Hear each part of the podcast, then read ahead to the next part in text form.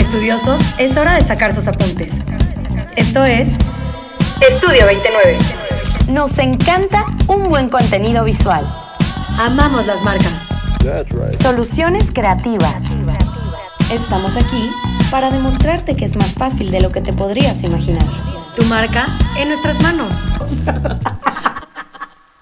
Hola estudiosos, estamos aquí una vez más con ustedes, contentísimas de presentar esta lección, la número 8 ya, de toda la lista que tenemos preparando para ustedes con mucho cariño. Vivi, ¿cómo estás? Muy bien, muy feliz de que ya es la 8. Para mí el 8 es uno de mis números favoritos, entonces creo que el tema Va a estar padrísimo, es una continuación de la lección 7, así que si alguien de repente medio se pierde, lo que les aconsejamos es que se regresen a la número 7 y empiecen a escuchar esta lección número 8. Estamos hablando de las maneras en cómo incrementar la participación con las marcas en las redes sociales, o sea, la manera en cómo vas a ir incrementando tu engagement en tus redes sociales, ¿ok? Vamos a darles tips, porque creo que esta lección es mucho como más concreta y vamos a estar compartiendo tips. Diana y yo nos juntamos a dividirlos, entonces para que todo esto se haga muchísimo más fácil. Voy a empezar compartiéndoles el primer tip que a nosotros en la agencia nos ha funcionado muchísimo y es créete un líder de opinión. Me pasa mucho que generalmente las cuentas de las que nosotros somos partícipes o somos testigos, que tienen una cuenta como inspiración, como una cuenta líder, donde esta persona que lleva esta cuenta está hablando de algún tema en específico y de tanto que estudia o de tanto que da su opinión, tú después la puedes considerar como una experta en esa área en específico. Entonces, pues nosotros consideramos que Instagram es una fiesta y debemos de ser de hacer por lo menos una vez a la semana PR, que es PR son relaciones públicas. Entonces, ¿qué significa esto? Bueno, nosotros ponemos un hashtag que a nosotros nos guste, por ejemplo, eh, branding emocional, ¿no? Es un ejemplo. Entonces, tú le pones branding emocional a tu buscador en Instagram y ves absolutamente todos los posteos que tengan que ver con este tema en específico y de repente tú metes tu cuchara. Es como si fueras a, no sé, ves un círculo de gente en una fiesta y empiezan a hablar de algún tema en específico y tú das tu punto de, vista, pero lo das como súper certero, súper atinado y la gente empieza a decir, ah, ok, wow, esta persona sabe muchísimo. Entonces es exactamente hacer lo mismo eh, con, con tus usuarios en Instagram. Entonces, Acuérdense, por lo menos hacer una vez PR para que puedas considerarte en la mente de los lectores como un experto en esa área en específico, ¿ok? Como un líder de opinión. Entonces me preguntan, bueno, ¿y qué gano con esto, Viviana? Pues que la gente te identifique como experto en tu área. Creas credibilidad, por lo tanto creas confianza y si tu cuenta es de productos o servicios, pues concretas ventas. ¿Ok? Eso por un lado. Creo que eso está súper eh, bien o sea, explícito, ¿no, Diana? ¿O de repente algo que tú quieras agregar a este tema? No, me parece que diste un ejemplo muy claro. Literal va a ser el meter la cuchara, pero de una forma bien planeada, seguros de lo que vamos a aportar para que esa aportación se valore. No sea nada más como de intentó participar y fracasó. Ándale, o un corazón. No, o sea, vas a dejar un comentario súper atinado que refuerce eh, pues la comunicación o la conversación que se está llevando en ese post en, en específico.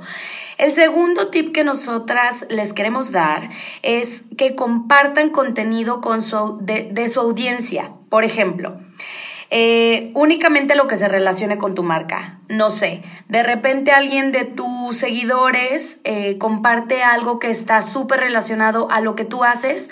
De repente, pues postearlo eh, en tus historias hará que este cliente o seguidor tuyo se crea o se sienta apoyado por ti y creas, o sea, refuerzas muchísimo esa relación que tiene con tu marca.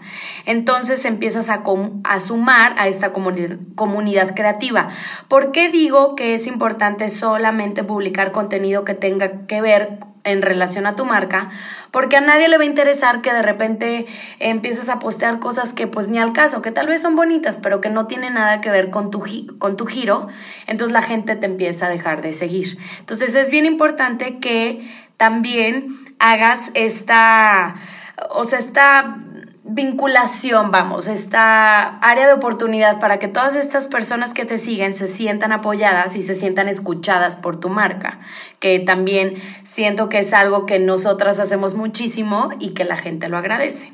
Y sabes que, Ivy, reforzando lo que dices, cuando estás en el papel de la marca, de repente olvidamos este detalle. Pero si, nos, si lo volteamos estando en el papel de cliente, agradecemos mucho las marcas que tienen este detalle con nosotros.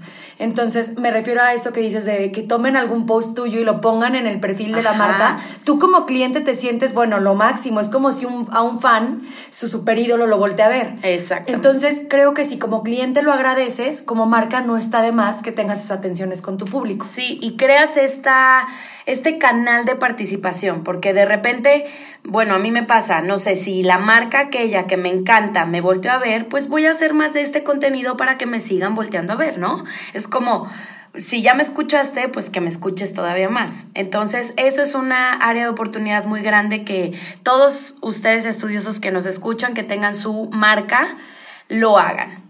Eh, pues bueno, estos son mis dos primeros tips que les, me, me gustó compartirles. Diana, me gustaría que tú agregaras dos y así nos vamos. ¿Te late? Me parece buena idea. Yo hice estos dos enfocándome mucho al tema de la competencia, que aunque hemos dicho en otras ocasiones, en Estudio 29 no creemos en ella. Pero el hecho de que no creamos en la competencia y que creemos que lo que ya es tuyo, ya es tuyo de por sí porque te pertenece y porque lo mereces, sí tenemos que estar conscientes de que las marcas que se dedican a lo mismo que nosotros están buscando el mismo objetivo. ¿A qué me refiero? A atrapar la atención de esa audiencia, en ojos, en oídos y en todos los sentidos. Entonces, si estamos buscando lo mismo, ¿qué tienes que hacer? Y ahí viene mi primer tip. El primero es, voy a analizar cómo le están haciendo esas otras marcas a las que ya les está yendo bien o les está yendo como yo quisiera que me fuera, y no para hacerme sentir menos o para ponerme, sentirme chiquito a un lado de las grandes al contrario, sino para decir, las grandes hicieron esto, esto y esto, y esto me puede funcionar al integrarlo a mi estrategia de marketing. Claro. Y también lo que tú dices es como ver qué es lo que está haciendo tu competencia, pero agregarle algo tuyo, que no sea como la extensión de, de, tu competencia, sino, ok, si ya vi que a mi competencia le funcionó, por ejemplo, en mi caso, vender filtros, ah, bueno, ¿qué cosa voy a agregar yo? Entonces, en mi caso, yo agregué filtros personalizados, no nada más filtros como tal, sino, oye, yo también te puedo hacer tu filtro, yo vendo filtros, pero te puedo hacer uno específico a tus necesidades, a tu tipo de piel, a tu personalidad, etc, etc. Exactamente, creo que diste con el punto. Es tomar como referencia o como punto de partida algo que ya le funcionó a la otra marca, pero no voy a hacer la versión pirata de eso, sino lo tomo como referencia, como mi punto de partida y le doy mi valor agregado. Exacto. ¿Sale? Entonces, el siguiente tip, vamos a seguir en el tema de, de las marcas que podemos considerar competencias, que ahora yo las voy a considerar como una base o un punto de partida o una inspiración. Y el siguiente tip yo les diría que monitoreen los productos y servicios. Escuchen cómo hablan con su público, escuchen cómo se expresan de sus productos, cómo anuncian sus servicios y vean qué es lo que emboba a la audiencia o a la comunidad de esas marcas y digan, detecten qué no estoy haciendo yo, que ellos sí, que me podría funcionar, integrar en, mis, en mi comunicación. Este tip es muy específico en cuanto al intercambio de mensajes. El cómo aquella marca a la hora de postear decide que en lugar de poner datos duros en su caption, abre preguntas abiertas. O se pone preguntas abiertas, perdón. Por ejemplo, ¿qué serían datos duros o qué serían preguntas abiertas? Buena pregunta, Vivi. Por ejemplo, hay marcas que se dedican nada más a poner eh, un post uh, de su estudio, o sea, la fotografía, y en la, a la hora de redactar el copy ponen, ¿sabías que el 87% de los estudios de fotografía usan la luz natural? Ese es un dato duro. Ajá. O eh, una afirmación o una estadística. Hay otras marcas que O sea, que te está diciendo algo, pero no te deja participar. No te, exacto. Ok. Y entonces tú puedes darte cuenta que a lo mejor otra marca que está teniendo un mejor engagement con su público, en vez de compartir el dato duro de una forma tan cerrada, abre una encuesta y propone algo como lo siguiente. El 87% de las marcas en México prefieren esto. ¿Tú cómo trabajas? Déjanos un comentario. Ok. Entonces ya no cerraste a que nada más estás A la imponiendo tu idea, sino que me interesa además escuchar la tuya. Me. Esto hay que irlo checando, cómo lo están haciendo los demás, qué canales de comunicación están abriendo, qué sí les funciona, qué no, y aterrizarlo en lo mío. Me encanta. Súper. Muy bien, fascina. comparte nosotros dos. Bueno, el que sigue es identificar tendencias de mercado, que creo que va muy ligado a lo que acabas de decir, Diana, porque debemos de ir un paso adelante, leer, investigar qué formas de venta o canales de venta entraron al mercado o van a entrar, porque esto hará que no te agarren en curva y las apliques a tu marca. Por ejemplo, de repente, antes todos los canales de venta eran por catálogo, ¿no? Y ahorita, pues ya no se usa el catálogo. Ahorita ya tal vez los canales de venta son mediante el influencer marketing. Entonces, si tú no sabes de esta tendencia, pues el mercado, el mismo, la misma eh, realidad o tendencia que se esté manejando en ese momento en el mercado, pues te va a ir haciendo chiquito y te va a comer. Entonces, tienes que ir un paso más adelante. Nosotros tenemos la ventaja de que tenemos como referente a nues- al país hermano, eh, digo, el país que está al lado de nosotros, Estados Unidos, que siempre está como imponiendo estas tendencias y de verdad, o sea, hubo un profe que me decía a mí, Vivi, Vivi, o sea, de verdad tienes que estar viendo cómo van eh, participando, cómo se van manejando las tendencias allá, porque de repente en uno o dos años ya las van a implementar aquí. Entonces, no dejemos que nos coman el mercado, porque los que sí estén haciendo estos canales de venta, estas, estas actualizaciones, pues son los que van a estar en, en- en la presencia de, del consumidor. Me parece buenísimo. Y creo que tienes toda la razón. Ya me habías platicado antes de este comentario del profesor. Y a veces nos... Aquí es un tema extraño porque a veces nos, nos sentimos chiquitos o como decir, lo vemos lejano, imposible, o es que veo las grandes marcas y veo en qué cantidades venden y veo el número de likes y de Sí. seguidores. Y si tú vas empezando, luego lo ves tan lejano, tan imposible. Pero justo estos tips, creo que coincidíamos tú y yo que el objetivo de esta lección era no verlo así de lejano, sino verlo como un punto de partida, Exacto. repito, como el un día voy a llegar a, lograr esos números porque ya lo estoy haciendo y porque me estoy fijando cómo lo estás haciendo tú para llegar a hacerlo así. Obvio. Y además, Diana, el peor error de las pequeñas empresas es pensar como pequeñas empresas. Lo hemos dicho muchísimo aquí en el podcast. Y hablando del tema, del punto 3 que yo les di, eh, sería bueno que ustedes agarraran una pluma, se sentaran y contestaran dos, de, dos preguntas. La primera es, ¿qué estrategia de venta debo considerar para no de- desaparecer del mercado? ¿O qué es lo que necesito integrar como canal de venta para seguir creciendo y ser opción? Si logran responder estas dos preguntas, van a tener identificado las tendencias de mercado y no van a desaparecer en, en la era digital, que es como el canal donde todas las marcas ahorita están haciendo presencia para llegar al consumidor y, cre- y concretar ventas.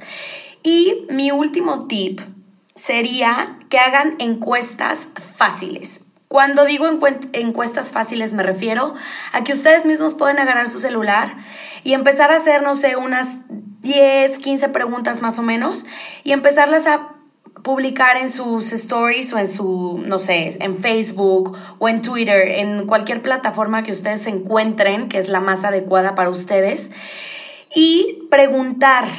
Acuérdense, el mejor feedback para una empresa o para una marca es la de los seguidores. O sea, pregunten por direcciones, ellos siempre les van a decir por dónde caminar. Por ejemplo, les está gustando este el color de mi marca, les gustaría ver más eh, behind the scenes, les gustaría ver más acerca de nuestros productos, eh, quieren saber la forma en cómo se hace el calzado. O sea, no sé, me explico, siento que de verdad ahorita tenemos tantas herramientas que seguir pensando como empresas pequeñas es una opción total de nosotros. O sea, no tenemos que decir, no puedo, no tengo las oportunidades porque todas estas herramientas son gratuitas y tienen opciones. Entonces, realmente al hacer encuestas, háganlas fáciles, siéntense con su compañero si tienen un socio o si ustedes son las dueñas unitarias de su empresa hagan una lista y de verdad los seguidores son los que les van a ir dictando el norte por qué camino ir.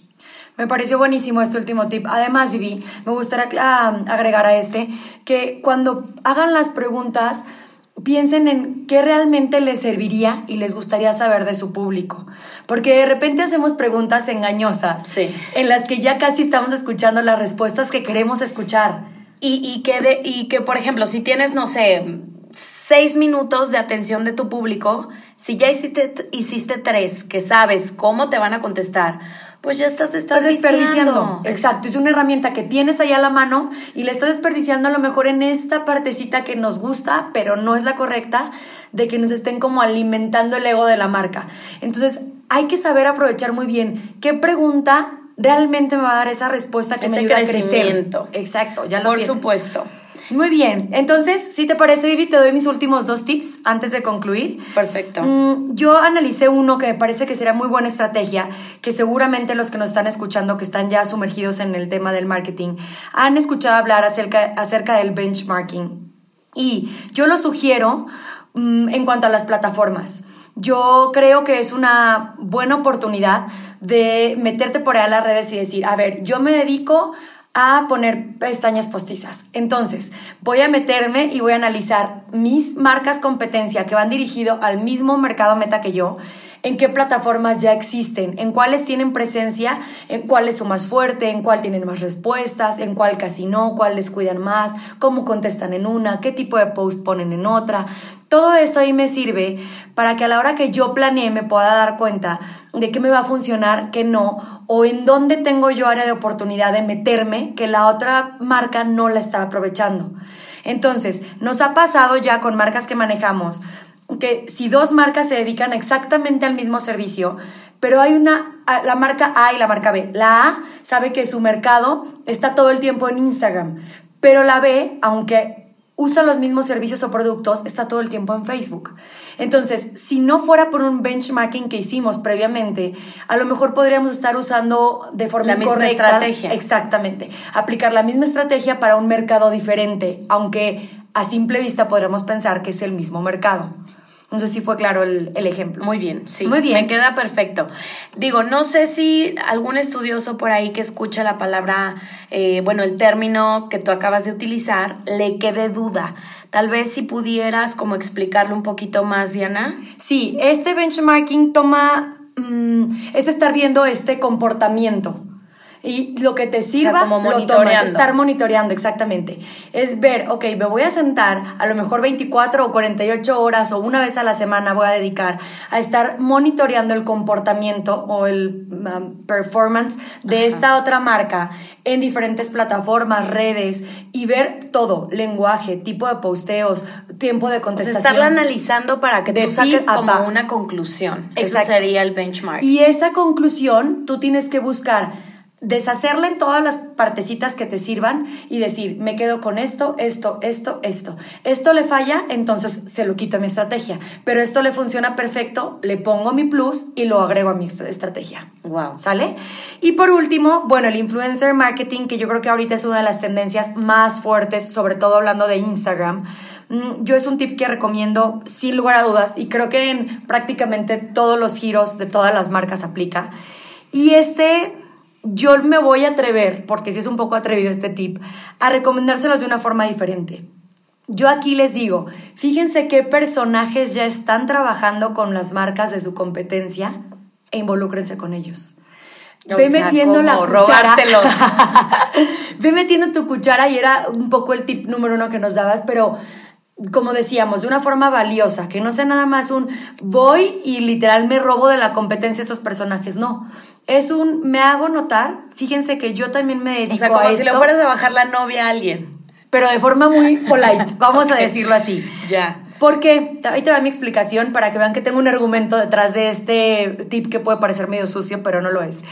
Mm, estos influencers están prestando a trabajar con esta marca porque tienen Afinidad. Afinidad y empatía, tanto con la filosofía, los valores y la forma de trabajar de la marca, como con el público a quien van dirigidos. ¿Qué más puedes pedir para conseguir alguien con quien colaborar con tu marca? Sí, ya lo tienes. Ya lo tienes, eso ya lo tiene resuelto porque alguien más ya trabajó en analizar ese perfil y ya dijo, este es el correcto para mi giro, Entonces ya, ya se te adelantaron a esa parte de tu estrategia. Tú ahora nada más vas a llegar a decir, bueno, alguien ya me hizo favor de decirme que ya funcionas en esto.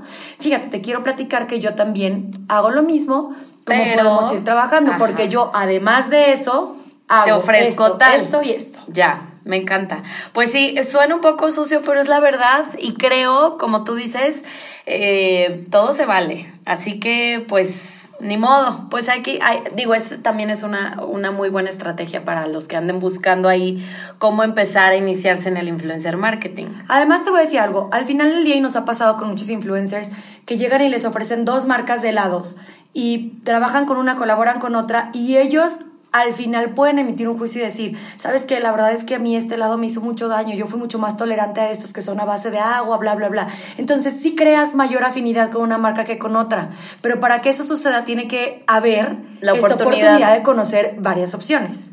Claro, entonces no todo es bueno ni todo, sí. no todo es bueno ni todo es malo, o sea, es aquí como, bueno, qué padre que también hasta las marcas se comprometan a de verdad, este, pues vender producto de calidad, o sea, que no nada más porque te paguen una suma de cantidad, porque te estén pautando, tú vayas a decir mentiras, eso está fatal. Y yo creo que este tip, aquí te digo que poco a poco lo vamos limpiando y al final ya no parece tan sucio. Es bueno porque obligamos a las marcas a que ofrezcamos calidad y a que seamos sinceros con lo que estamos vendiendo, porque luego hay marcas que te venden cosas utópicas que ya cuando caíste, ya la compraste, se te rompió a la primera, no calentó, te quemó el pelo, se te cayó a la... ¿Sí me explico? Y entonces el hecho de que exista esta, que no es mi término favorito, pero así es como lo usamos en general, competencia, nos obliga como marcas a esforzarnos todos los días a mejorar. Totalmente. Pues bueno, me gustaría, Diana, escuchar la conclusión de tu aprendizaje de esta lección número 8. Claro que sí, Vivi, te lo comparto a ti y con mucho gusto también a todos los estudiosos que nos escuchan. Eh, me quedo con que siempre habrá alguien un paso adelante de ti. Hablando específicamente de este negocio, en lo que incluye todo lo de publicidad, mercadotecnia, redes sociales, habrá aquel que tenga más seguidores, más likes o mayor engagement. El punto de esto no es hacerte a un lado, salirte de la competencia, o sentirte chiquito. El punto es aprenderle, usar sus ventajas, sus fortalezas, pero también sus errores, sus debilidades y adaptarlo todo a tu estrategia. Comparte y deja que te compartan. Ay, ya, Diana. la mía no está tan, no, está tan. Pero también te queremos escuchar. Sí, la mía no está tan adornada. Lo mío es más directo, es que nada más sepan que todos estamos haciendo lo mejor que podemos con lo que tenemos. Sin embargo, también podemos hacerlo mejor si entendemos todas las herramientas que nos dan sin costo, incluyendo este podcast. Así que, estudiosos, no hay mejor estrategia de marketing que la de la prueba y el error. Eso es esa sería mi conclusión. También súper bonita. Ah, piel chinita, me Piel chinita. y pues bueno, estudiosos, esta fue la lección número 8. Me gustaría invitarlos a que nos sigan escuchando en la siguiente porque vamos a hablar de los tipos de contenido, un tema que también nos, han estado pidiendo mucho, eh, y que nos compartan también qué es lo que aprendieron en esta lección. Saquen sus apuntes y nos vemos en el próximo podcast.